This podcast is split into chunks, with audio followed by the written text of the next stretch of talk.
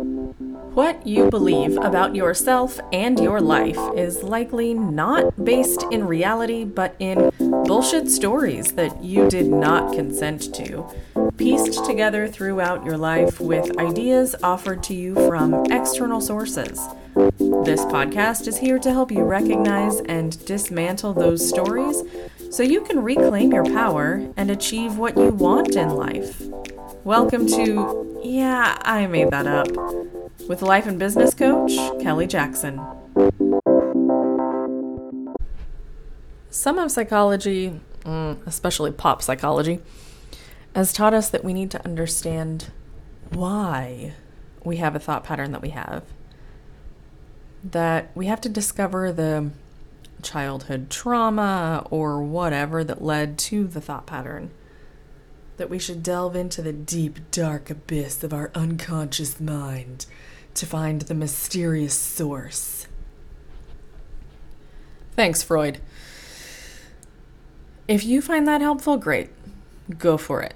I never did. Even if we can discover the root of where a thought pattern comes from, the facts of our past are irrelevant in every regard aside from how they're playing out in our brains now. The past no longer exists. We cannot touch it.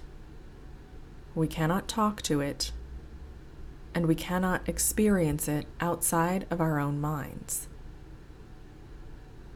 Memory is thought, not current experience. So, how we relate to the past when we think that it's causing us strife now, that relationship is actually what's causing the strife. And how do we shift that? We focus on the thoughts that we're having now that are about the past. And then we decide if those thoughts are serving us or not. That's it. When we allow ourselves to let go of the deep, dark why of our feelings, we take responsibility for them and allow ourselves to shift them. When we believe that our current emotions are tied to something that happened in the past, we give our power over to something fixed that cannot be changed. And that fucking sucks. It feels like shit. Time travel, as far as I'm aware, has not been developed, and even if it had been, that whole butterfly effect thing is a concept that makes me think it may not be super great to go back and manipulate past experiences.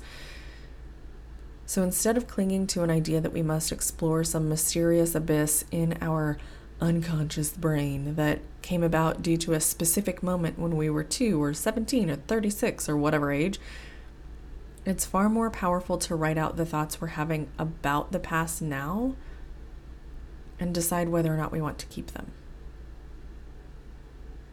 Because the thoughts we're having now are the only ones in life we can really control.